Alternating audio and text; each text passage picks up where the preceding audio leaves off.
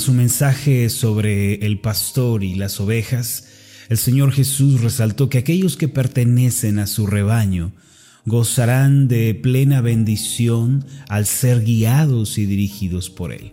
En Juan capítulo 10, versículo 27 está escrito lo siguiente, mis ovejas oyen mi voz y yo las conozco y ellas me siguen. Esto implica que su rebaño amado no necesita divagar por el desierto de la vida, ni necesita vivir en la amargura y en la soledad, pues las ovejas de Jesucristo cuentan con la bendición de ser guiadas por Él. Ahora una pregunta que nos surge es, ¿a dónde nos guía Jesucristo en esta vida? ¿Cuál es el destino al que Él nos encamina? Él dijo en este mismo pasaje de Juan capítulo 10 en el versículo 9, Yo soy la puerta, y el que por mí entrare será salvo, y entrará y saldrá y hallará pastos. El Señor Jesús nos guía a los pastos de bendición, de provisión, de gozo en esta vida. Él siempre nos guía a lugares de bienestar y de paz. Por eso el Salmo 23, versículo 1 declara lo siguiente, Jehová es mi pastor, nada me faltará. En lugares de delicados pastos me hará descansar junto a aguas de reposo, me pastoreará, confortará mi alma me guiará por sendas de justicia, por amor de su nombre. Mire qué tremenda bendición tenemos al ser guiados por las sendas que Jesucristo nos encamina. Qué bendición tenemos al ser guiados por Jesucristo en esta vida, por nuestro buen Dios. La Biblia dice que al ser sus hijos hemos recibido la amplia bendición de ser guiados y dirigidos por Él. También encontramos en Romanos capítulo 8, versículo 14 lo siguiente, porque todos los que son guiados por el Espíritu de Dios, estos son hijos de Dios. ¿Qué quiere decir este pasaje? Que aquellos que son naturalmente hijos de Dios por haber creído en Jesucristo, tales personas tienen la bendición de ser guiados por el Espíritu Santo en esta vida. Además de la bendición anterior, es importante comprender no solo que Dios nos dirige, no solo que Él nos encamina a lugares de bendición, sino que Él se complace en dirigir la vida de los suyos. Nunca es una carga, nunca es algo que Él haga eh, sin deseo o sin anhelo. Lo cierto es que el Señor se deleita en guiar a su pueblo. Él mismo declaró en labios del profeta Isaías en el capítulo 48, verso 17, Así ha dicho Jehová, Redentor tuyo, el Santo de Israel, yo soy Jehová Dios tuyo, que te enseña provechosamente, que te encamina por el camino que debes seguir. No solo eso, sino que la palabra nos muestra que una de las oraciones que podemos hacer es aquella en la que pedimos ser guiados y dirigidos por el Señor. El Salmo 25, versículos 4 y 5 dice de esta forma, Muéstrame, oh Jehová, tus caminos, enséñame tus sendas. Encamíname en tu verdad y enséñame porque tú eres el Dios de mi salvación, en ti he esperado todo el día. En síntesis, al ser hijos de Dios tenemos la bendición de ser guiados por el Espíritu Santo. Dios se deleita en dirigirnos y podemos pedir en oración que Él nos muestre el camino que debemos seguir, el camino que sea mejor para nosotros. Una promesa más que llama a mi atención es la que se encuentra en el Salmo 32, versículo 8, con relación a todo lo anterior. El pasaje dice así, te haré entender y te enseñaré el camino en que debes andar. Sobre ti fijaré mis ojos. Qué asombrosa promesa es esta. El Señor declara, te haré entender. Esto significa no un entendimiento natural de las cosas, no un entendimiento de física, de matemáticas, de química, no, sino se refiere a una perspectiva espiritual y bíblica de las cosas de esta vida, de las cosas que nos rodean. Antes, cuando vivíamos sin Cristo, no podíamos comprender la vida ni los problemas. Muchos nos encontrábamos viviendo en las tinieblas del negativismo, del fracaso. Sin embargo, cuando Cristo vino a nuestros corazones, llegamos a entender el verdadero sentido de la vida. Comprendimos que lo más importante es vivir para la eternidad, es vivir buscando las cosas celestiales y agradando a Dios. Además, el Señor nos bendijo, ayudándonos a comprender los problemas de esta vida y consolándonos en medio de todas nuestras tribulaciones. Antes los problemas nos parecían una tumba, pero ahora nos parecen eh, un túnel por el cual Dios está forjando nuestra fe, está desarrollando paciencia en nuestro corazón. Ciertamente el Dios de la Biblia nos da entendimiento sobre quién es Él, sobre la vida y sobre los problemas que tenemos que atravesar. El Salmo 32, versículo 8 mismo que estamos eh, analizando esta mañana, dice, te enseñaré el camino en que debes andar. Permítame preguntarle, ¿alguna vez se ha sentido perdido o extraviado en esta vida?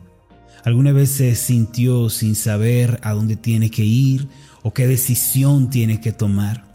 Es, eh, es, más, en alguna ocasión todos hemos experimentado esa sensación de incertidumbre. Sin embargo, el Señor nos hace una promesa el día de hoy que Él mismo nos revelará el camino que debemos seguir.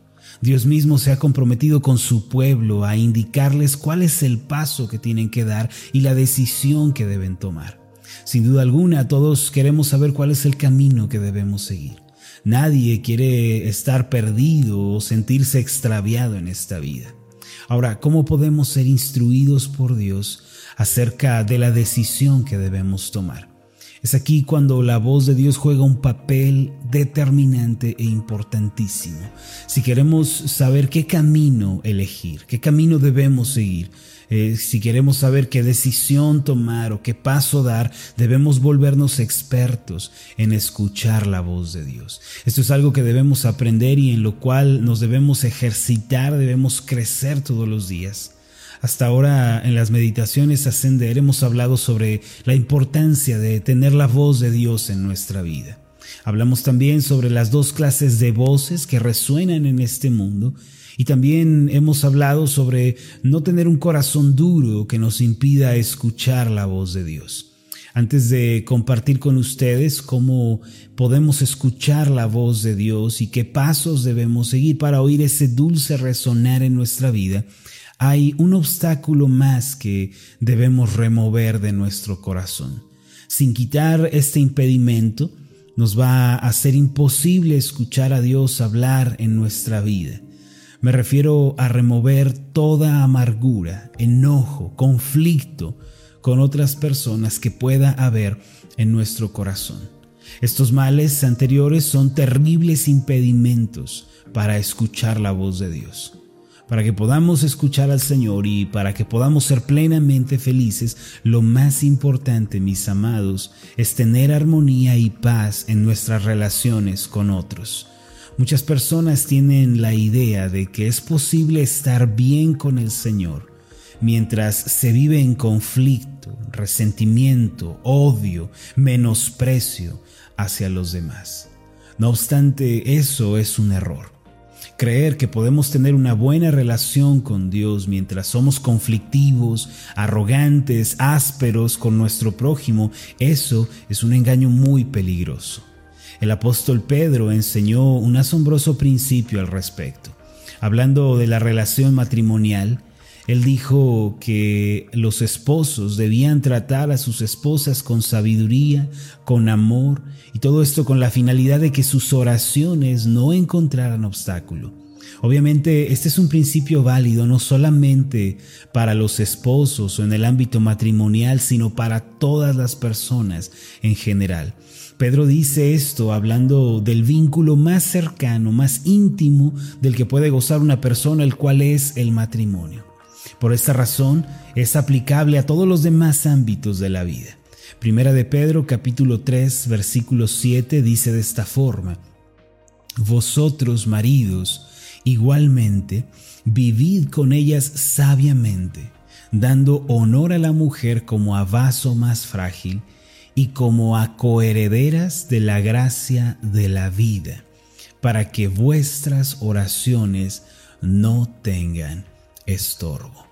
Cuando un hombre no trata debidamente a su esposa, vive en un continuo conflicto con ella, las oraciones de tal persona no serán escuchadas.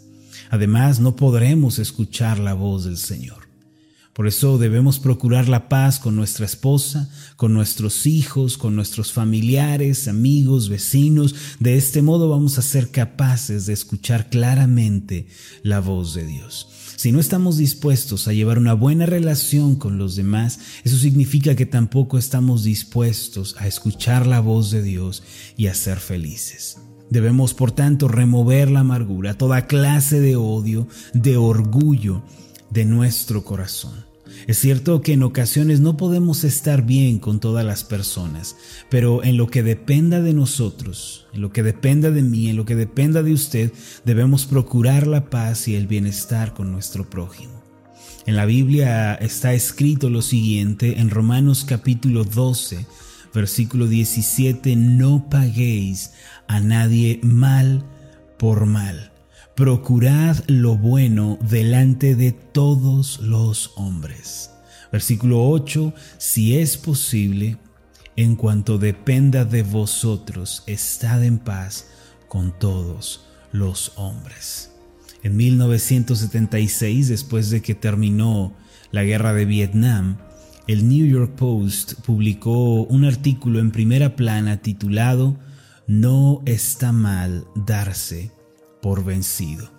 Esto haciendo referencia a la derrota que los estadounidenses habían experimentado en Vietnam. En nuestra vida personal, mis amados, debemos comprender que no está mal darse por vencidos.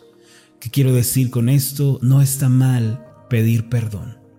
No está mal perder una discusión con la finalidad de preservar la paz.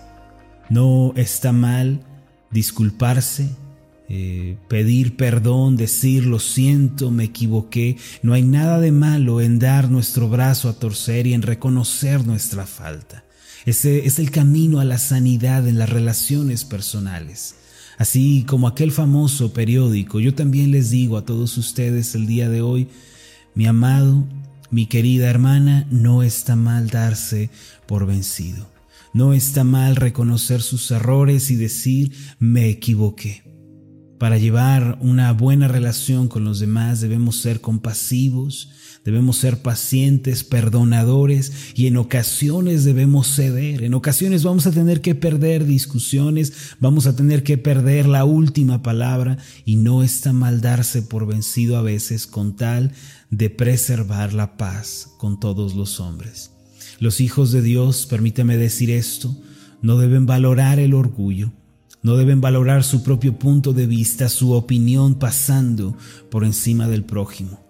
Rindámonos, cedamos, démonos por vencidos. Ese, mis amados, es el camino a la paz, a la felicidad y es el camino que nos lleva a escuchar la voz de Dios. Y no está mal darse por vencido esta clase de armonía y paz que tanto necesitamos en nuestra vida y que derriba la muralla del egoísmo y el conflicto, puede encontrarse solamente a través del amor de Jesucristo. Si venimos a Él, descubriremos su misericordia y llegaremos a ser cautivos de su amor. Entonces los cambios van a comenzar a suceder. Yo no le pido esto a la gente del mundo, a la gente que no tiene a Cristo.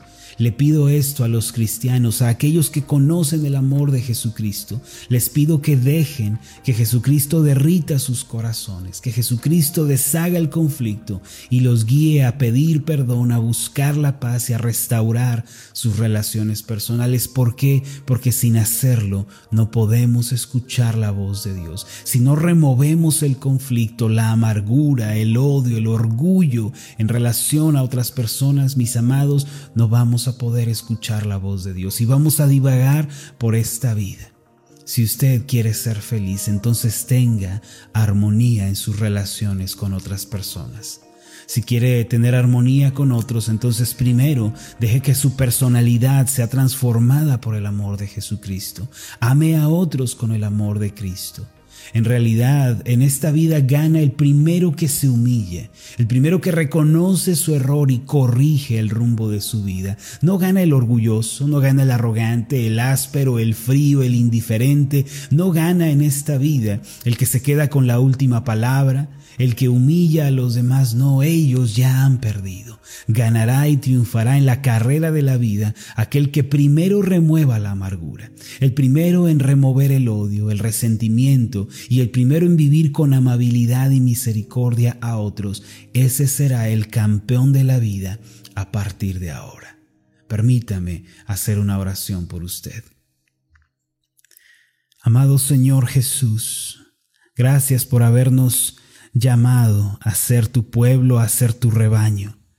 Gracias porque te deleitas en dirigirnos y en enseñarnos el camino que tenemos que seguir. Tú eres un Dios tan bueno, tan compasivo y misericordioso que nos llevas por las sendas de esta vida. En ti estamos seguros. Amado Señor, sin embargo, hay un obstáculo que reconocemos debe ser removido de nuestras vidas. Es el conflicto, la amargura, el odio, el orgullo contra otros. Perdónanos por estos pecados, Señor. Derrite nuestros corazones, doblega nuestro corazón, Señor, para hacer tu voluntad. No nos permitas vivir en la amargura del conflicto. Tú no quieres que seamos infelices viviendo en esa condición. Por eso te pedimos en el nombre de tu Hijo que en nuestro corazón crezca tu amor y nos guíes a estar en paz en la medida en la que podamos hacerlo con todos los hombres, en lo que dependa de nosotros. Ayúdanos a pedir perdón y a perdonar.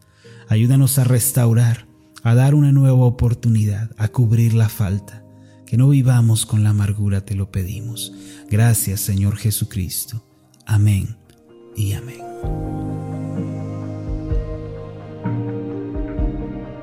Hola, ¿qué tal? Mi nombre es Marlon Corona, soy el pastor de la iglesia Ascender en la ciudad de Zapopan, Jalisco, en México. Le agradezco mucho por haberme seguido con esta meditación. Mi oración siempre es que usted sea prosperado en todas las cosas y goce de una buena salud, así como prospera en su alma. Lo invito a que ore por las meditaciones Ascender y le pregunte a Dios cómo puede usted ser de bendición para este ministerio. Las meditaciones Ascender son impulsadas y apoyadas por nuestros oyentes. Reciba un fuerte abrazo de mi parte. Que Dios le bendiga. Hasta la próxima.